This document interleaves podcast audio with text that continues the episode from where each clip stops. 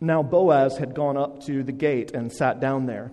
And behold, the Redeemer of whom Boaz had spoken came by. So Boaz said, Turn aside, friend, sit down here. And he turned aside and sat down. And he took ten men of the elders of the city and said, Sit down here. So they sat down. Then Boaz said to the Redeemer, Naomi, who has come back from the country of Moab, is selling the parcel of land that belonged to our relative Elimelech. So I thought I would tell you of it and say, Buy it in the presence of these sitting here and in the presence of the elders of my people. If you will redeem it, redeem it. But if you will not, tell me that I may know, for there is no one besides you to redeem it, and I come after you. And he said, I will redeem it. Then Boaz said, The day you buy the field from the hand of Naomi, you also acquire Ruth the Moabite, the widow of the dead, in order to perpetuate the name of the dead in his inheritance. Then the Redeemer said, I cannot redeem it for myself, lest I impair my own inheritance. Take my right of redemption yourself, for I cannot redeem it. Now, this was the custom in former times in Israel concerning redeeming and exchanging. To, give a to confirm a transaction, the one drew off his sandal and gave it to the other. And this was the manner of attesting in Israel. So when the Redeemer said to Boaz, Buy it for yourself, he drew off his sandal. Then Boaz said to the elders and all the people, You are witnesses this day that I have bought from the hand of Naomi all that belonged to Elimelech, and all that belonged to Chilion and to Mahlon. Also, Ruth the Moabite, the widow of Mahlon, I have bought to be my wife, to perpetuate the name of the dead in his inheritance, that the name of the dead may not be cut off from among his brothers and from the gate of his native place. You are witnesses this day. Then, all the people who were at the gate and the elders said, We are witnesses. May the Lord make the woman who is coming into your house like Rachel and Leah, who together built up the house of Israel. May you act worthily in Ephrathah and be renowned in Bethlehem. And may your house be like the house of Perez, whom Tamar bore to Judah, because of the offspring that the Lord will give you by this young woman. So Boaz took Ruth, and she became his wife, and he went in to her, and the Lord gave her conception, and she bore a son. Then the women said to Naomi, Blessed be the Lord, who has not left you this day without a redeemer, and may his name be renowned in Israel. He shall be to you a restorer of life and a nourisher of your old age, for your daughter in law, who loves you, who is more to you than seven sons, has given birth to him. Then Naomi took the child and laid him on her lap and became his nurse. And the women of the neighborhood gave him a name, saying, A son has been born to Naomi. They named him Obed. He was the father of Jesse, the father of David.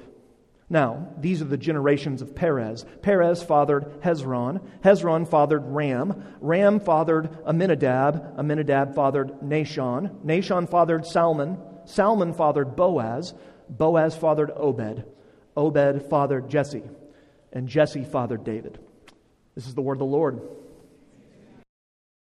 Well, we're finishing up this great story, Ruth, this morning, and I hope one of the themes you've picked up on in Ruth as we've studied it for the past few weeks is that Ruth really is a story about hope. It's a story about hope. That's one of the reasons we've been studying it during the Christmas season, season during Advent. Advent is about hope as well. And we need to hear stories in our world and in our lives about hope. We need to hear stories about hope because uh, hope is hard. Hope is a hard thing to hold on to. Um, I wonder if hope is hard for you this season of life, this Christmas.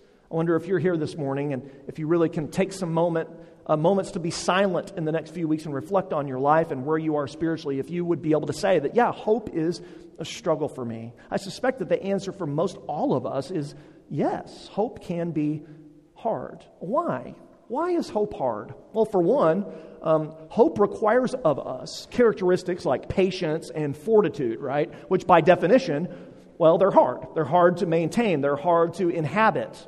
But another reason that hope is hard is because so often the circumstances of our lives and the reality of the fractured world that we live in mitigate against our having hope. And so we struggle. We struggle to really invest in and believe in the things that we say we believe here on Sundays. We struggle to have hope. Now, this story, I hope, this morning, will remind all of us that we actually can really believe and we can really hope that God is who He says He is, that He loves us and He is good, because God has redeemed us. He's redeemed us in Jesus. We conclude Ruth this morning by looking at her redemption, Ruth's redemption, and the fulfillment of Ruth's hope. If you've missed the last couple of weeks, a real quick summary Ruth has followed through on her mother in law Naomi's plan to place herself at the mercy of this Jewish man, a man of righteousness and integrity named Boaz. And so last week she met him in the middle of the night on the threshing floor and she proposed to him in the dead of night. She placed herself fully in the hands of the Lord. We saw that in chapter 3. And Boaz, amazingly, responded favorably to Ruth's proposal, and he expressed his desire to take care of her, to make her a part of his life, to marry her, to change both of their family trees. But Boaz mentioned last week that there's one remaining problem. He tells us in chapter 3, verse 12, he says, There's a redeemer nearer than I. So, before Boaz can marry Ruth, he has to see if this closer relative of Elimelech, this other redeemer, wants to purchase Elimelech's estate and marry Ruth. And so there's still tension, there's still drama in the story. Uh, there's drama as we see what happens with this one remaining obstacle to Boaz and Ruth getting together and living happily ever after and having hope that God loves them. So today we're going to look at how that one remaining obstacle resolves itself, or really how, how God resolves it. We're going to look at redemption, at the hope of the gospel seen in Ruth 4. So let me break it into three parts for you as we move through this story, just briefly in the next few minutes providence, purchase, and praise. Those are the three sections you could divide Ruth 4 into providence, purchase, praise. First, let's look at providence. Go back to verse 1 with me. So, the morning after Boaz and Ruth met on the threshing floor, Boaz wakes up and he immediately goes to work to resolve this situation that he's been made aware of in the dead of night by Ruth. So Boaz, we read, goes to the city gate and he sits down there in the morning. Now, you may know that in ancient times, gates of cities weren't just uh, entry points into cities or places for protection.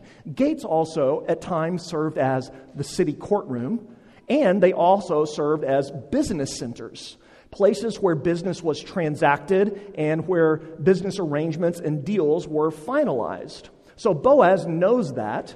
That's why he goes and he sits down there. He's going to have to negotiate a deal in order to provide for and protect Ruth. And I'll explain the details of that to you in just a minute. But for now, I want you to focus on one simple thing. That simple thing is this. In verse 1, we see again the hidden hand of God at work in this story. We see the providence, the providence of God. Look what happens. Boaz, in the morning, sits down at the gate in town, and then the language here is like this What do you know? Behold, the Redeemer, the exact guy Boaz needed to meet with, whom Boaz had spoken of, came by. So Boaz gets to the gate, and immediately the one man he needs to talk to just happens to approach. And the narrator, he doesn't even give us his name. Really, in Hebrew, you could kind of say, this guy's called Mr. What's His Face, or Mr. What's His Name. Mr. What's His Name walked by. It's the author's way of saying, again, that the circumstances that needed to occur for Ruth and Boaz to get married just so happen to go down in the nick of time. Now, think back over the story. If you've been with us for the last few weeks, we see providence, the hidden hand of God at work everywhere in these seemingly ordinary life situations. It was on display when Naomi and Ruth just so happened to come back to Bethlehem right at the beginning of the harvest season and right at the end of a famine. It was on display when Ruth just so happened to go onto the field of Boaz, not having any idea that Boaz is the man that she was about to meet. It just so happened that Boaz happened to interpret Ruth's middle of the night proposal to him in the best possible way and in exactly the way that Ruth had intended. All of those things are rare occurrences, but they just so happened to fall into place. It's like a jigsaw puzzle getting thrown in the air, and as it lands, they just happen to fall into the exact right spots. And now Boaz just so happens to run into the Redeemer who has first dibs on Elimelech's property so that they can negotiate. This is providence. Providence is it's one of two ways that God works in this world. It's one of two ways that God can work in your life.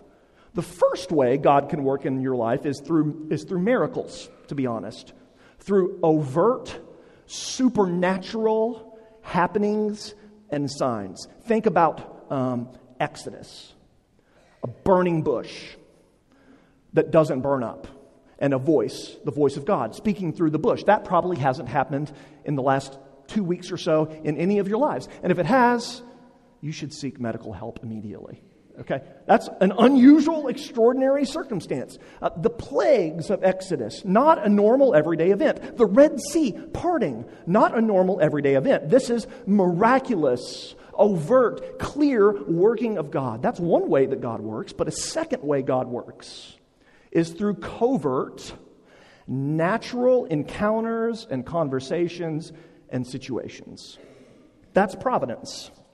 And here's the thing, folks we all, we all, I think, at times long for God to speak to us in an Exodus way. We long for God to speak to us in supernatural and miraculous ways. Don't we? I mean, haven't we been in situations in our lives? Some of you might be in a situation in your life right now where you're saying, God, if you would just, God, just appear to me in a dream and tell me what to do about this relationship or this situation or this idea for my future.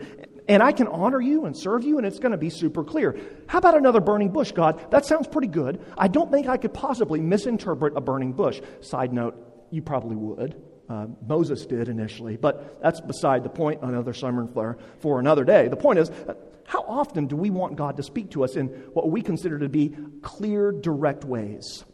But the truth is, we live in a time where God usually leads us and cares for us through providence. And here's the thing with providence it's always better seen in the rearview mirror than in the windshield. It's always more noticeable in hindsight. So, what does that mean?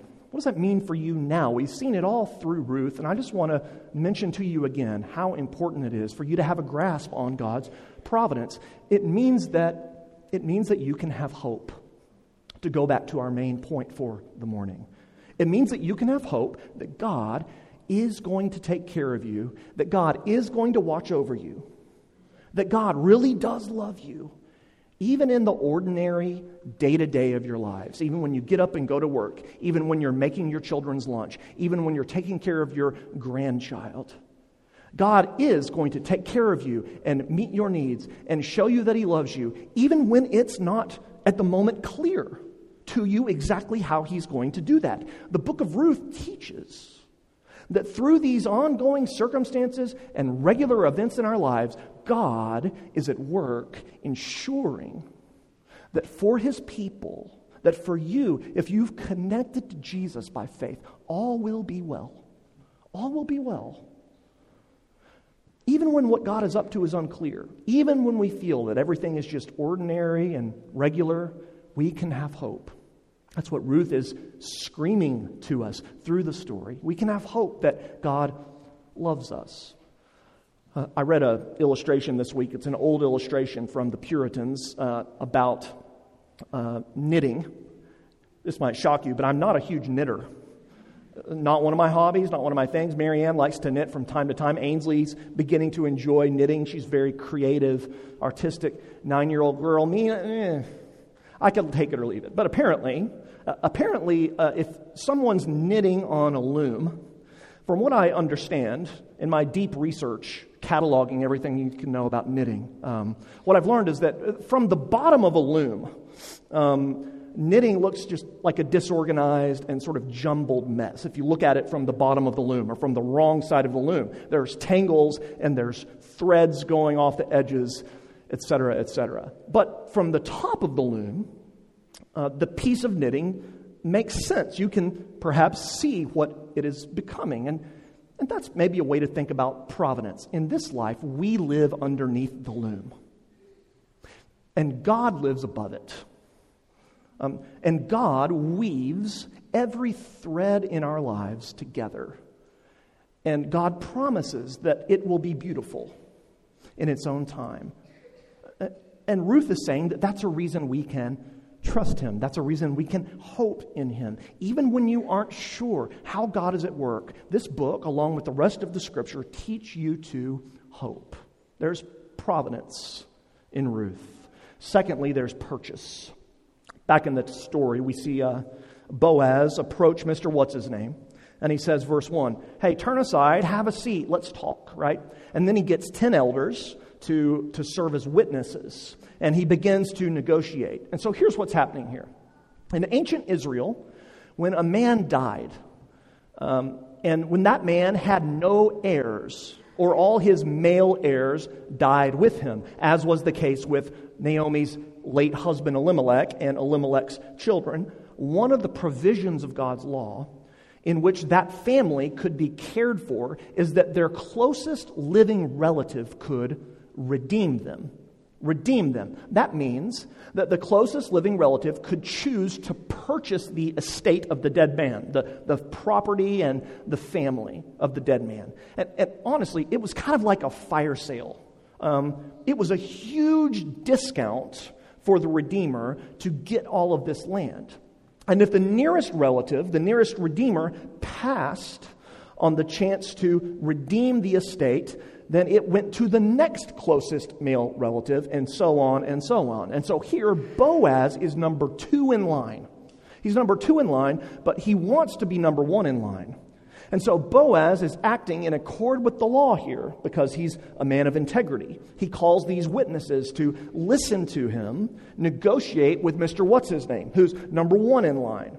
And so look back at the text and look at what a great businessman Boaz is, what a great negotiator he is. He's very shrewd. Verse 3, he says this. He tells Mr. What's his name the story. Naomi, who's come back from the country of Moab, you might have heard about her. She's selling the parcel of land that belonged to our relative Elimelech, who I'm sure you heard tragically passed away a while ago. So I thought I would, I thought I would tell you of it and say, hey, buy this right here in the presence of these witnesses. And if you'll buy it, buy it. If you'll redeem it, redeem it. But if not, then let me know because I'm next up and then I'll have a decision to make. So Boaz lays out the terms there. And, and remember, this is a huge bargain for Mr. What's His Name. He's getting this property for, for pennies on the dollar. He gets to add to his real estate portfolio. It's a great deal for him. But we as readers, of course, want him to say, No, I don't want it, right? Because only when he says, No, I don't want it, can Ruth and Boaz be together, finally, not just on the threshing floor and live happily ever after. But what does he say? He says, Sure, I'll redeem it. And we all say, No! That's not how this romantic comedy of Ruth was supposed to end. Not much comedy and not much romance, to be honest, either. But that's not how we want Ruth to end. We don't want this guy to redeem it. But Boaz has an ace up his sleeve. I love this. Boaz says next, uh, by the way, when you buy it, um, you get Naomi, this old, uh, bitter mother in law who's she's probably like 45 by the way. Old she's about to die. Old bitter about to die mother-in-law who's mad at god and the world. You need to make sure that your guest room is open for naomi so that she can uh, die by herself and you're going to have to take care of naomi. So that's a part of the deal. And then one final thing i forgot to mention. Notice this in the fine print. You also get icing on the cake ruth the moabite. And the guy says who Mr. What's his name's like, I, I, don't know Ruth. Oh, you don't know Ruth the Moabite. She just came back from Moab, you know, that country that was started by incest when Lot slept with his daughters. And uh, she used to worship that demon god Molech. That Ruth. She's just come back and she's a part of our family now, a part of our community. She lives in Bethlehem. And so if you buy Elimelech's estate, you've got to marry Ruth. And guess what else? You get to have children with Ruth. And when you die, this property, it's going to go not to the children you already have, but to the children that you have with, well, with Ruth the Moabite. So here's where you sign. And so now Mr. What's His Name says, verse 6, well, I can't redeem it for myself. Can't do it, lest I impair my own inheritance. He's, he's thinking here, okay, um, I don't see this working out too well for me. Uh, imagine Mr. What's His Name going home and saying to his wife, hey, honey, got good news and bad news. Uh, what do you want to hear first? the good news is we got some new land. We've added it to our investment portfolio. But the bad news is I've taken on another wife. Oh, you don't know her. She's from Moab, and um, she's going to be in the bed next to me for the next few months at minimum. So, how you feel about that? So, he's thinking through this in his mind, and like most rational people, says, I can't do it. I can't endanger my own inheritance and probably his own life based on what his wife would do to him when she hears about that. And so, Mr. What's his name passes. And Boaz becomes first in line. And then we read verse 7, 8, 9, 10. Boaz buys, he purchases Ruth and Naomi and all of Elimelech's inheritance. He redeems them. He purchases them out of a hopeless life. He purchases them out of a, a, a, life with nowhere to go and with no future. He buys them. He buys them into his own family so that all that he has is also theirs. Can I tell you something? Um, do you realize that if you're here today and you've placed your trust in Jesus Christ, if you are connected to Jesus Christ by faith, if you've heard the good news of the gospel that Jesus died for your sin, and if you've believed it, if you've ventured your life wholly upon it, then you have been bought. You've been purchased. You've been redeemed in, in a very similar way to how Boaz bought Ruth and Naomi. God buys us, He redeems us.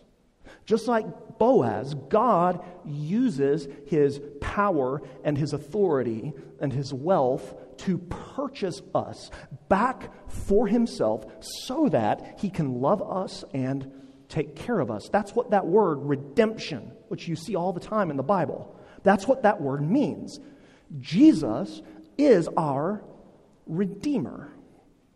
That's good news. Jesus buys, or really God in Jesus, buys us back. He buys us out of slavery to sin, out of bondage to evil. He, he buys us back into the family of God, thereby securing our futures. Jesus gives up his own life to purchase us with his blood.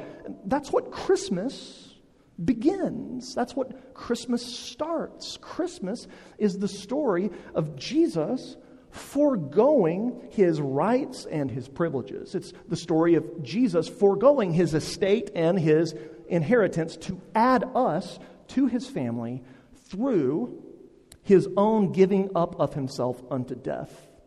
That's why in the Christmas stories, like in Luke chapter 1, we hear Zechariah, when he hears that Jesus is about to be born, sing a song. And what does Zechariah say? He sings, first things that come out of his mouth is that God has visited and redeemed. Redeemed his people. So here's what that means. If you have been redeemed by Jesus, like Ruth was redeemed by Boaz, you are no longer a slave. You're no longer a slave to hopelessness or to fear. You're secured. You're secured in Jesus. If you've been redeemed by Christ, you are no longer seen by God the Father, who will judge both the living and the dead as guilty because Jesus is your righteousness. If you've been redeemed by Christ, you are no longer alone ever, but you have a new family with God as your father and Jesus as your older brother. That's what you've been bought, that's what you've been purchased into. Which is why the Apostle Paul can tell us in the New Testament, you have been, 1 Corinthians 6, bought with a price. The price is the blood of Jesus. You are not your own Or Galatians 3, Christ redeemed us. Christ bought us back from the curse of the law, from our inability to keep it, from how the law damns us and condemns us. Christ bought us back from that by becoming a curse for us. Ruth shows us the gospel. Ruth shows us the gospel, which is that God is involved in our salvation. God has not stood back and just sort of from a distance pulled one lever after another to make sure we're okay. No, God, in redeeming us, steps into our broken and dark situation himself personally. That's what redemption means. God intervened and he paid the cost himself to reclaim us, to reclaim us, his lost people. Um, Tim Keller, in his book, uh, The Prodigal, Prodigal God, tells um, a story about, uh, a, well, he talks about a movie. Uh, it was a film called Three Seasons. Some of you might have seen that movie. It's been a long time since I've seen it, but I read this this week and I thought it was a great illustration of redemption. Three Seasons is a film about, uh, really, it's a series of vignettes of short stories about life in Vietnam just after the Vietnam War concludes. And one of the stories is about two people. The first person is a young man named Hai, who is a bicycle rickshaw driver in Hanoi, in the city. And the second person is this young lady named Lon, who is a beautiful, stunning prostitute. And Hai is in love with Lon, but Lon is far out of Hai's price range. And uh, Lon, she lives just in this grinding poverty and she longs to spend her life in one of the elegant hotels that she works in most days, but she never gets to sleep in. And so she dedicates herself to her trade, hoping that she'll make enough money by prostitution that she'll be able to get out of her life and escape. But of course, that never happens. Instead, what happens is that the work brutalizes her and the work enslaves her. Then Hai enters into a bicycle rickshaw race by the way, it'd be fun to watch one of those. Ever seen one of those on ESPN? Maybe they'll start one one day. He enters into a bicycle race and he wins. He wins first place and a huge cash prize. And with the money, he brings Lon to this elegant hotel. And he pays for the night. And, and he pays her fee. And uh, then, to everyone's shock in the story, he tells her that he just wants to watch her fall asleep. Uh, instead of using the power of his wealth to have sex with her, to abuse her, to mistreat her, he spends it to, to purchase a place for her for one night in the normal world, to, to fulfill her desire to belong. And as the story unfolds over time, this experience that Lon has had with Hai transforms her, and she leaves her life of prostitution and becomes a changed person. Jesus Christ who has all the power in the world, saw us enslaved. He saw us enslaved by the emptiness and the darkness and the hopelessness of this sin ravaged existence that we're all trapped in. And so Jesus emptied himself. He paid the ultimate cost. He purchased us into the only place where our hearts can really rest his dad's house. That's what Ruth shows us providence, purchase. Last thing, praise. I don't know if you noticed, the story, as all Old Testament stories often do, they, it ends with two songs and then a genealogy. That's not how we end stories, that's how the Israelites ended stories. There's a genealogy leading us to King David, and there's two songs. One of the songs, there in verse 11 and 12, is a blessing, a benediction that the elders and the people sing to Boaz. And then the second song verses 14 through 16, is one that the women sing to Naomi. Listen to that again. The women said to Naomi, Blessed be Yahweh, who has not left you this day, Naomi, without a redeemer, and may his name be renowned in Israel. He shall be to you a restorer of life, a nourisher of your old age. For your daughter in law, Ruth, who loves you, who is more to you than seven sons, has given birth to him. Then Naomi took the child, and she joins in the song, and she lays him on her lap, and she became Obed's nurse. The last thing I want to show you is what a fitting conclusion this is to the story. What a great story. God blesses Naomi, old, tired, bitter Naomi, hopeless Naomi, with the Redeemer. He's a restorer. This boy is a restorer of life to her, and really, God is a restorer of life to her. And, and Naomi becomes the caretaker for this boy. Think about the transformation that's taken place in Naomi's life. Back in chapter 1, verse 12, she said to Ruth, Even if I should have a husband this night and should bear you children, would you therefore wait to marry them until they're grown? No, the hand of the Lord, she said, has gone out against me. God is against me. But now, a few chapters later, she holds a son, Obed, on her lap. She's literally gone, literally gone from being empty handed on the road back to Bethlehem to having her hands full with God's blessing. Naomi, Naomi's moved, you see. She's moved from bitterness to faith and now to hope. That's what the love of God does for people. That's what God's love can do for you. It can move you from bitterness to faith to hope. And, and Naomi sings praise along with the others at the end bitterness to faith to hope. That's the movement of the gospel. That's the movement of Christmas. That's what Jesus brings us. Here's the bottom line for you Jesus will fill your empty hands, and Jesus will fill your empty lives with hope. That's his promise. And I know that we struggle to believe that. But the Spirit, through Ruth, asks us to listen to the story and to rest in it today. When hope is hard, look to Jesus. Remember his redemption. You have been bought. He has given up everything for you. He's taken away sin's curse, and He is with you and for you forever. Last thing, I can't think of a better there's probably better movies, but I can't think of one to illustrate uh, the move from bitterness to faith to hope than The Shawshank Redemption.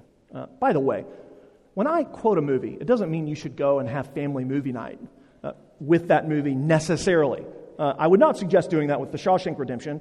Watch it as adults, and when your kids get old enough, watch it with them. It's a great movie. Um, it's about this man named Red, who's uh, an African American man imprisoned in Shawshank Prison in the 50s, which is in Maine. And when the film begins, Red is uh, cynical and hopeless. He's been in jail for years now, and he doesn't believe he's ever going to get out. So early in the film, they show Red's parole hearing, which he has once every 10 years. And he just sort of goes through the motions in this parole hearing, and he's sentenced to stay for another 10 years in Shawshank until his parolement hearing comes again. But then another character enters the story, a man named Andy Dufresne, who's played by Tim Robbins. And Andy Dufresne, throughout the story, is portrayed as a man who has hope. Red narrates the film, and when he first meets Andy, he says this He had a quiet way about him, a walk and a talk that just wasn't normal around here. He strolled like a man in a park without a care or a worry in the world, like he had on an invisible coat that would shield him from this place. Yeah, I think it would be fair to say I liked Andy from the start. And so the two men develop this relationship, and he begins to break into the hard cynicism that Red's character has been exposed to. And one of the most powerful scenes in the film is when Andy, sitting on a bleacher in the prison yard, says to Red, Remember, Red, Hope is a good thing, maybe the best of things, and no good thing ever dies. Eventually, Red is out on parole. He gets out of prison late in his life, but he's a changed man.